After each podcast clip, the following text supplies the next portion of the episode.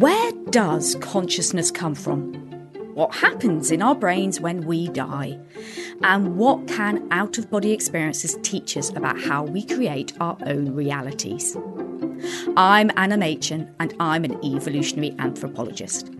In this series from the Bertarelli Foundation, I'm going behind the scenes of some of the most cutting edge neuroscience research to explore our brains, from before birth to after death.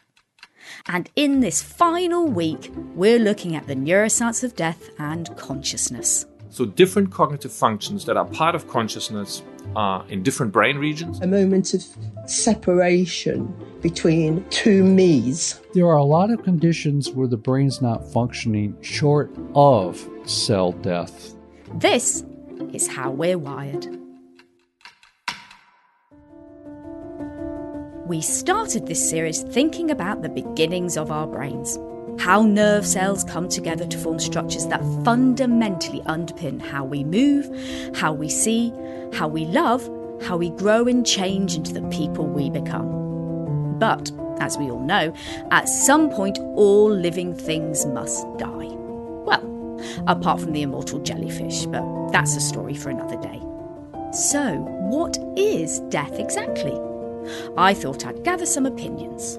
The process of death is us ending, essentially. It's when your body stops to function and starts decaying on a large scale. If you shut down like a building, then all the lights go off, everything turns off, all the machines and lights. Maybe it is really like the ultimate, like void in some sense. I would say it's probably a gateway.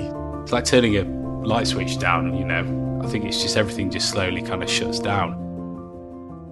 One biological definition of death is the irreversible cessation of all biological functions that sustain an organism. The truth is, none of us will really know what dying is like until we experience it for ourselves.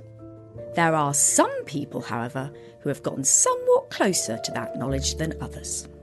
I was actually living at the time in Jamaica. My mother is Jamaican. During that time, must have been about nine and a half, I had my tonsils out. And that was the operation that went wrong. That's Gillian Brain. Gillian lives in Swindon nowadays, and after a busy career as a lecturer and manager in further education, she fills her days playing with grandchildren, singing in choirs, directing plays, running French language clubs, and collecting memorable moments and experiences. But it was when she was a child that she had one of her most unforgettable experiences of all.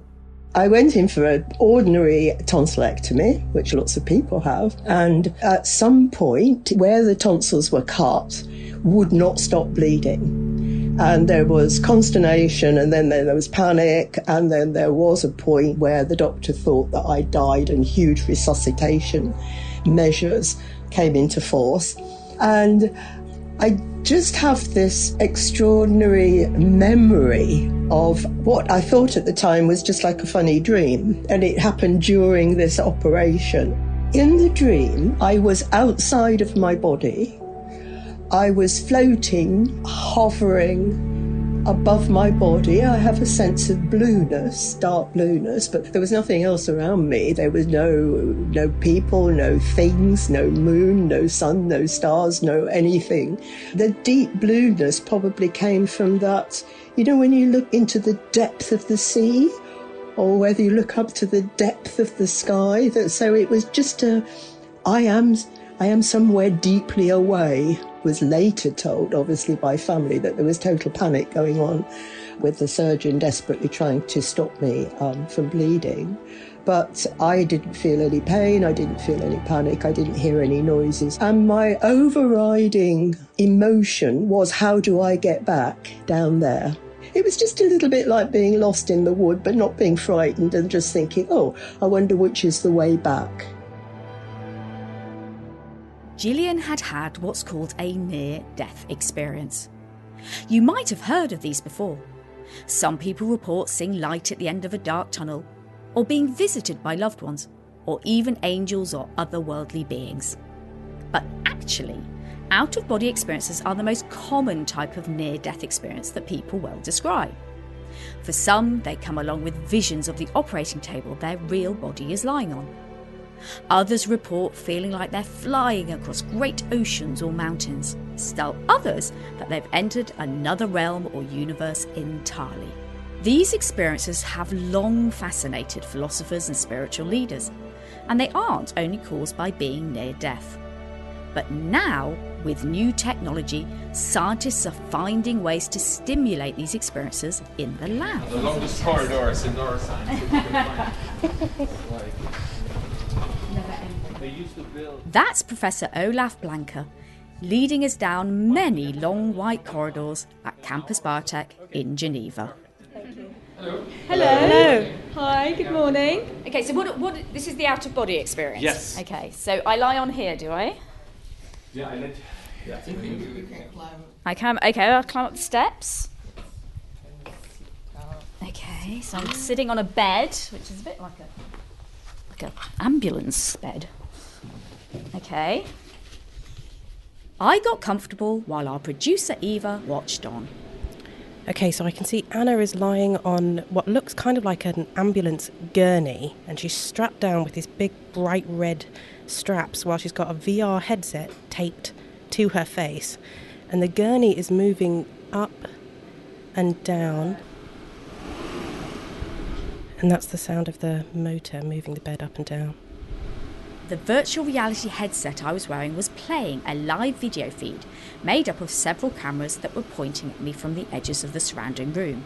So it was like watching a little movie of my own body moving up and down.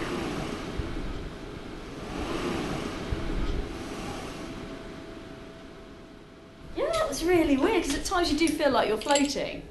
Uh-huh. Not all the time, but particularly uh-huh. when it was, it felt like it was quite a quick movement. You kind of disassociated from, from your body. It's really strange.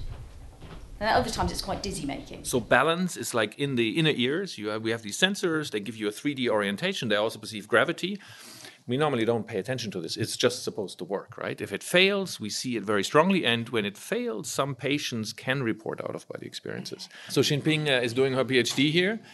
Uh, on this topic, uh, out of body experiences and what vestibular processes, balance, perception Yes. can can be, and that's why you see this platform. Maybe Xinping, you have a few. So yes, this setup we combine the virtual reality and also this motion platform. So we want to give you some visual and vestibular concurrent uh, stimulations, and we manipulate the concurrency of these two stimulations to see how they integrate or disintegrate in the brain, and it will trigger you some illusions or feel you're outside of your body. So it's playing with that sort of disjointedness between Mm-hmm. what you see and your vestibular experience, and that's giving you some insight into what an out of body experience might be. Exactly. So much of this work started. So so balance. In like- one of Olaf's full experiments, I would have been on there for about an hour, with the scientists asking me questions like How high in the air do you think you are? How long would it take for a ball to hit the ground if you dropped it from this height? This is how they quantify and compare the different experiences participants have. Not all out of body experiences in real life are caused by this mismatch between movement and vision. But the hope for scientists like Olaf is that these experiments can help us better understand how we create our own sense of embodiment and ultimately the nature of consciousness itself. I would say that consciousness is being able to be aware of your surroundings. I know there's this whole idea of consciousness being part of like the soul, as in your soul is connected to being conscious. I think it's like when you're awake, when you're like using your senses. Maybe attached with emotions or something that goes beyond just pure objectivity, like some sort of sentiment attached to it. I think consciousness is the ability to think and be aware of my surroundings. You have to be like engaged in the world and aware of what's going on around you. I don't think it's a physical thing, solely a physical thing. Am I aware I'm here right now? Yes. Right, well, that's consciousness. So, to a scientist like Olaf, what is consciousness? Many answers have been given, right, over the last 2,000 years, mostly in philosophy. So what we're trying to do is bring engineering, study the brain, how is the brain involved in consciousness, but starting with the definition, maybe two simple ones could be could be given. One is something like the level of consciousness. So we all fall asleep every day and uh, wake up the next morning and there's clearly a state of non-consciousness between those. And then there's another part which is a great part of research and we are mostly into this, which is what is consciousness about? Like the yellow table or focusing on a sound or focusing on one's body. And uh, the critical aspect could be also the self. But even among scientists, and what is the right definition of consciousness? We're not there yet, which makes, of course, consciousness an exciting field. We've figured out more or less where vision is happening, how, how we can see certain colors and which areas are involved. But for consciousness, we have a lot more work to do. It seems to be uh, not just because philosophically it's interesting, it seems to be one of the biological questions out there which which we'll work on, I think, for for many more centuries. So you mentioned there that we've kind of worked out where vision is in the brain. Do we know where consciousness sits in the brain? Yes, so pe- people have uh, uh, definitely studied this. I'd say for 50, 60 years, this is um, a research topic that's increasing in importance. So there are certain areas in the cortex, in the highest brain functions, that have been linked to this. People have looked at visual consciousness. So then you have a lot of regions in the visual brain that are involved. But even when you study visual consciousness, you see other areas more in the front of the brain that are linked more to attention. And we can also think that focusing attention on the blue microphone over there, of course, it's a visual process, but it's also attention related. So different cognitive functions that are part of consciousness are in different brain regions, and they also play a role. So the key role then to understand is are there essential regions that we need for consciousness, and that's a very ongoing topic of, of research. No, because I was thinking, you know, if let's say, for example, yes, you're, you're blind, so that visual consciousness has is not there, mm-hmm. but then still you you're experiencing consciousness. So so it's about actually fundamentally finding which of the components you have to have. Exactly. To Abs- absolutely. So the blind person is, is a very interesting example. First of all, there may be even visual cortex. So visual cortex could be involved. Blind people can have visual hallucinations, for example, quite complex hallucinations, seeing people, although you have been blind from very early on. But exactly like you say, the main argument is, well, if I'm blind or if I'm a deaf person or if I lose parts of my feeling cortex, I still have consciousness. So they cannot be the essential areas, right? So it's crosstalk between different areas. And this is one domain that we are working on. We're looking at a form of consciousness called self consciousness, but this is based on how auditory, visual, and tactile cortex are talking to each other and what could be connecting those kind of regions. So and I don't know whether this has been explored, but obviously, as an evolutionary anthropologist, I have to ask you an evolutionary question. So, why do we feel consciousness evolved? What is the advantage of being conscious? I think a lot of scientists that work on consciousness will have different definitions and different reasons why it may have emerged. But consciousness itself seems to be another form of internally reflecting and working with and re representing information that your brain has access to. This feeling level or this re representation of something we're perceiving may have the advantage that then it could be a a level that also boosts cognitive processes, better decision making. But it's a slow process, whereas the brain is is, is still uh, coordinating and, and processing all this other information. But I think there's an advantage in terms of cognitive and more detailed information processing and revisiting information. Let's move on to what you do here specifically. So, can you explain to me the sort of studies you're carrying out here? So, we've been, so if, if I would be looking at my left hand stretched out in front of me, I can look at it. I can close my eyes. I still feel it. I can touch my hand. That's a third stimulus. I can I can uh, snap my finger, and that's a fourth stimulus. So this is four representations of my left arm. I only feel consciously to have one. But from my brain's point of view, this is four different brain areas visual, left arm in the back of the brain, the auditory representation, and yet in other regions, the other ones. So they, they have to talk to each other. So we are, we are very interested in how these four areas talk not only talk to each other, but look at a fifth kind of region which integrates all of these. And so, what we have seen and other people have seen in an illusion called rubber hand illusion is that when you see your hand experimentally at a different position where you feel it, and that can be a fake hand, that can be virtual reality, the brain is exposed to something that it tries to avoid and it tries to integrate those, whether we want it or not. And so, visual is dominant, very precise, so it overtakes sort of the felt position. And so it grabs that information and, and recalculates it over the visual hand, sometimes even for totally ridiculously looking kitchen glove uh, fake hands like that. And so it shows in a first step, we're not yet at self consciousness, but that what my brain perceives as my own hand can be biased in an illusion to some representation where really my hand is not.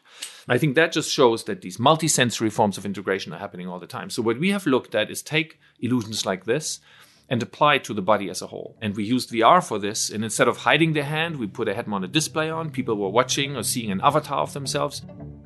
It's not dissimilar to the work on how virtual reality can help treat chronic pain that we heard about in the Pain Focus episode. So, do we know when in human development we develop self consciousness? Developmental psychology is, is, I think, fundamental and very important things about the self have been said about self awareness. Until you're 18 months old, apparently we don't recognize ourselves in the mirror.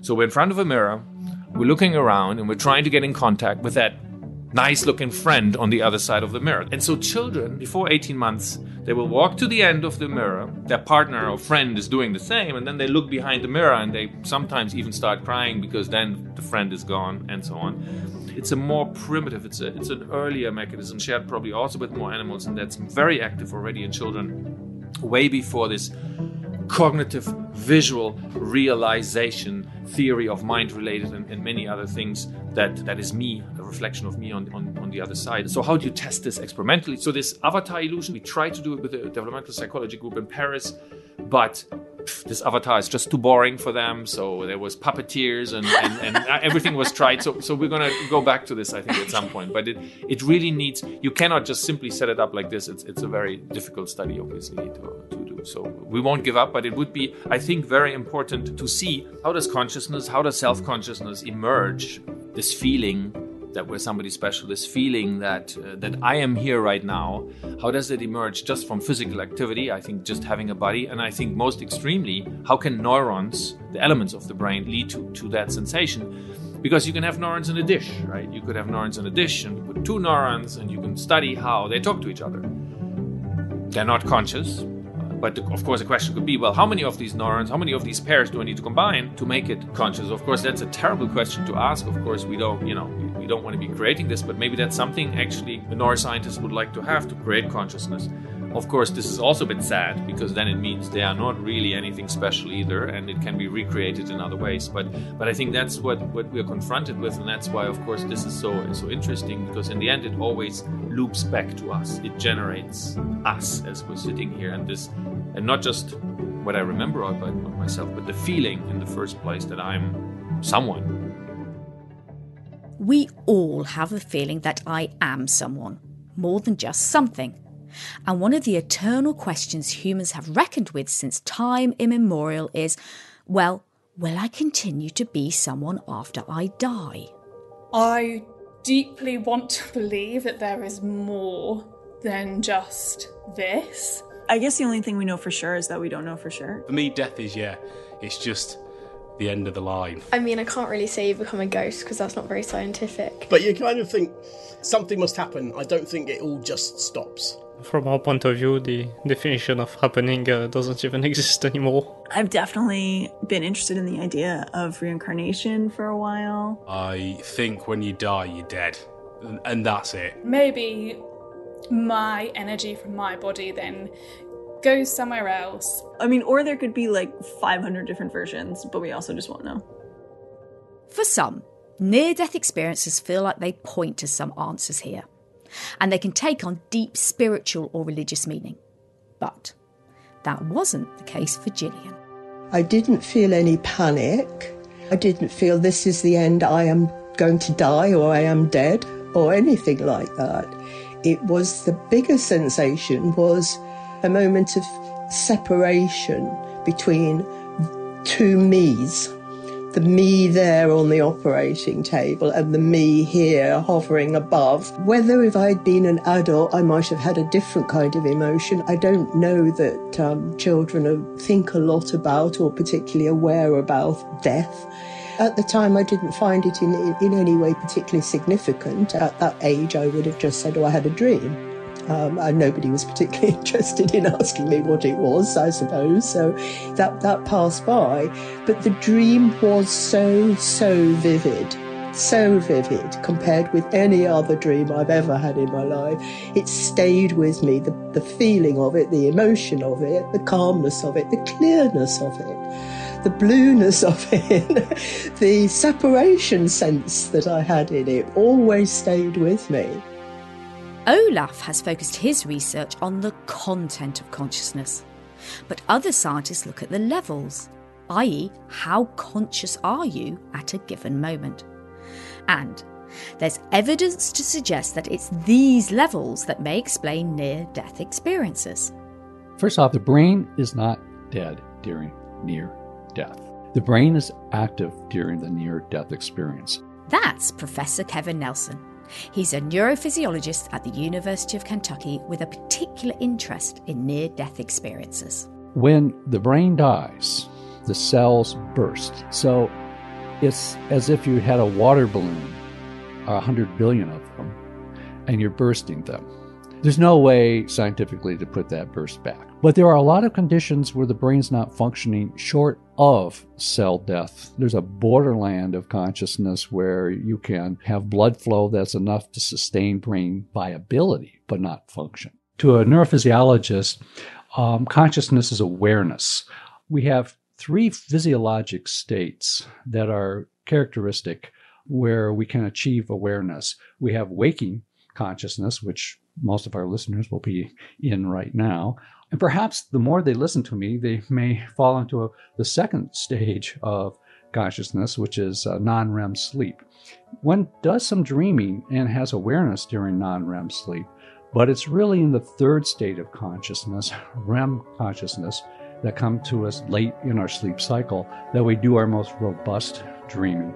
In REM, which stands for rapid eye movement, the visual system is turned on. But we are also paralysed so that we don't act out our dreams. Scientists now know a lot about how we switch between REM consciousness and waking consciousness. And it's this switch that Kevin believes is most relevant to our understanding of near death experiences. The transition between waking and REM consciousness is physiologically best understood of all the transitions. And most of the time, the vast majority of the time, we make that transition seamlessly. And the reason is that there's a portion of the switch that's in our deep brainstem responsible for setting the stage of consciousness. That switch generally can only exist in two states. You're either REM on or you're REM off. And if you're REM off, you're in wakeful consciousness. And if you're REM on, you're in REM consciousness. In some people, that doesn't necessarily work 100% of the time. On occasion, that transition is incomplete. And instead of moving seamlessly from waking consciousness to REM consciousness, there is a blending of these two conscious states into a hybrid conscious state. Um, so you have features of both waking and REM occurring together.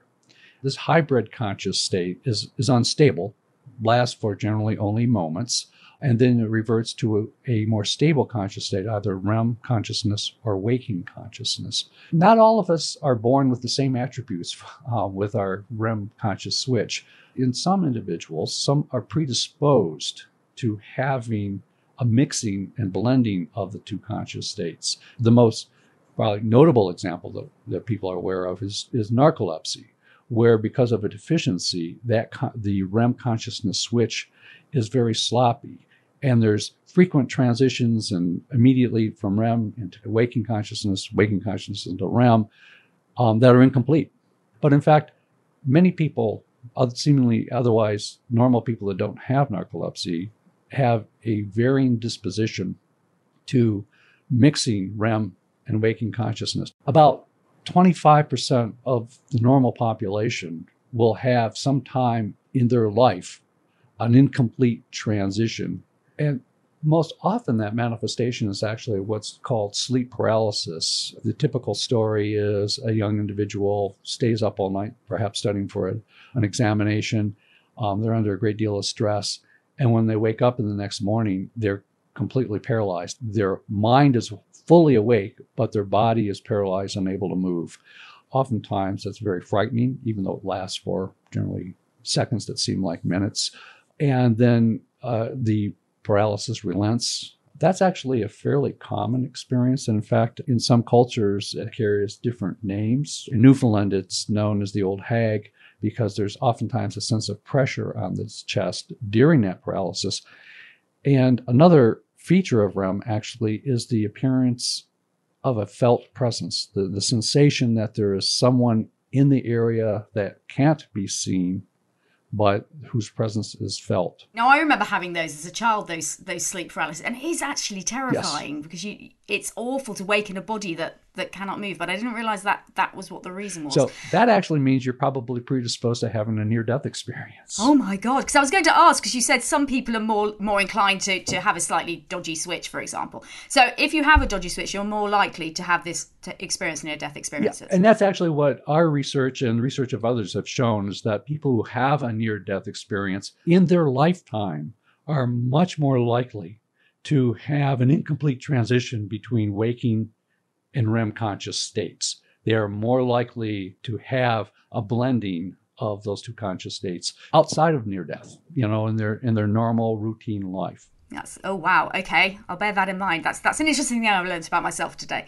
Okay, so let's move on to near death experiences then. So, do we know what happens in the brain during a near death experience? What's gone wrong, as it were? Well, the, the best evidence we have to date is actually that someone with a near death experience is most likely having a hybrid conscious state, blending waking and REM consciousness at a time when often, not always, but often, their brain is getting insufficient blood flow. So they may actually be uh, waning and waxing waking consciousness at the same time that they're blending waking and REM consciousness together. There's a lot of reasons that we know of why REM would be triggered under these conditions. And we do know that under the conditions of near death, that REM is more likely to be triggered. For example, the principal nerve leading from the heart and the lungs and the blood vessels is called the vagus nerve. If you stimulate that nerve, you can immediately trigger from waking to REM within seconds. We know that from animals, several animal studies. We also know that in the human clinical setting as well, that the stimulation of the vagus nerve leading from the heart and the lung and the blood vessels will trigger REM consciousness. And it's the principal nerve to the heart, and you can imagine it's very active during the conditions of near death experience. Studying near death experiences is understandably tricky, as it's rather unethical to induce a state of near death. There have been reports of bursts of neural activity in the brains of patients as they pass away, but much like near death experiences, these aren't seen in everyone who has been studied. Perhaps because we each have a different propensity for the leaky REM switch that Kevin described. And scientists have worked to try and investigate the link between REM consciousness and near death experiences. The group in Belgium, Maquet, has conducted PET scans in people who are in REM consciousness. And he's made a fascinating study where it's found that certain areas of the brain are turned off during REM consciousness. And these also correlate beautifully with much of the phenomenology and experience of near death. And Kevin sees a link between REM and out of body experiences too. Out of body experiences have a very strong relationship with REM consciousness. First of all, out of body experiences are extraordinarily common in the narcoleptic patient. And if you treat the narcolepsy, the out of body experiences will diminish. I have had narcoleptic subjects who have out of body experiences virtually every night, and they get accustomed to them. Secondly, there is an area of the brain, the temporal parietal area, uh, just above your ears and behind, that brings together the position of your body, for example, where your left hand is right now, brings position sense together. It brings hearing together. It brings where you are oriented in a gravitational field, whether you're up or down, you know, sideways, line, or you're moving, that kind of orientation of gravitational field and motion, and your vision, and puts them all together into a coherent self. This area, when stimulated, with a tiny amount of current can induce out of body experiences like flipping a switch. This area, the same area that Dr. Blanke has been able to elicit out of body experiences, is the same region that's turned off during REM consciousness. that Dr. Maquet has, has demonstrated with his PET scans. It's the very same area. So, this is part of the cohesiveness that we see with REM consciousness and the various elements of the near death experience. It's clear that research in this area will continue for a long time to come.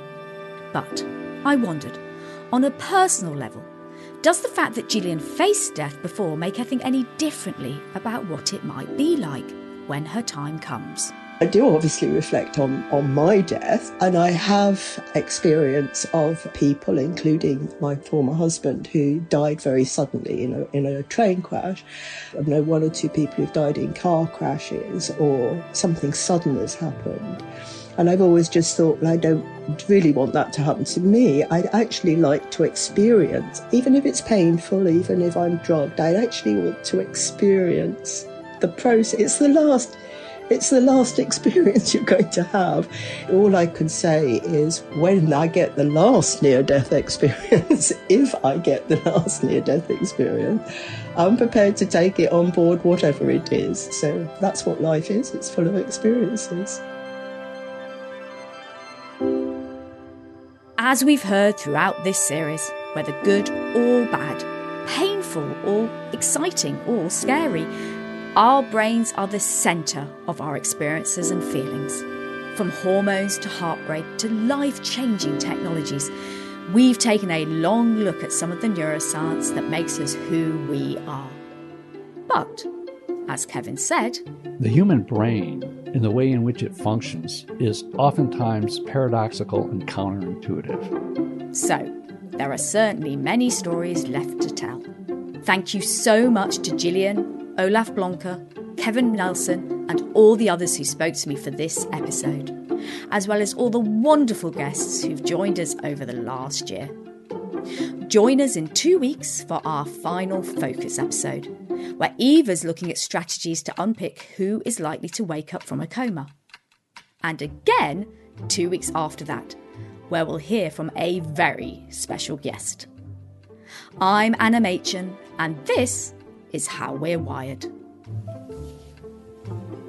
How We're Wired is a fresh air production for the Bertarelli Foundation. It's produced by Eva Higginbotham. Follow now for free so you never miss an episode.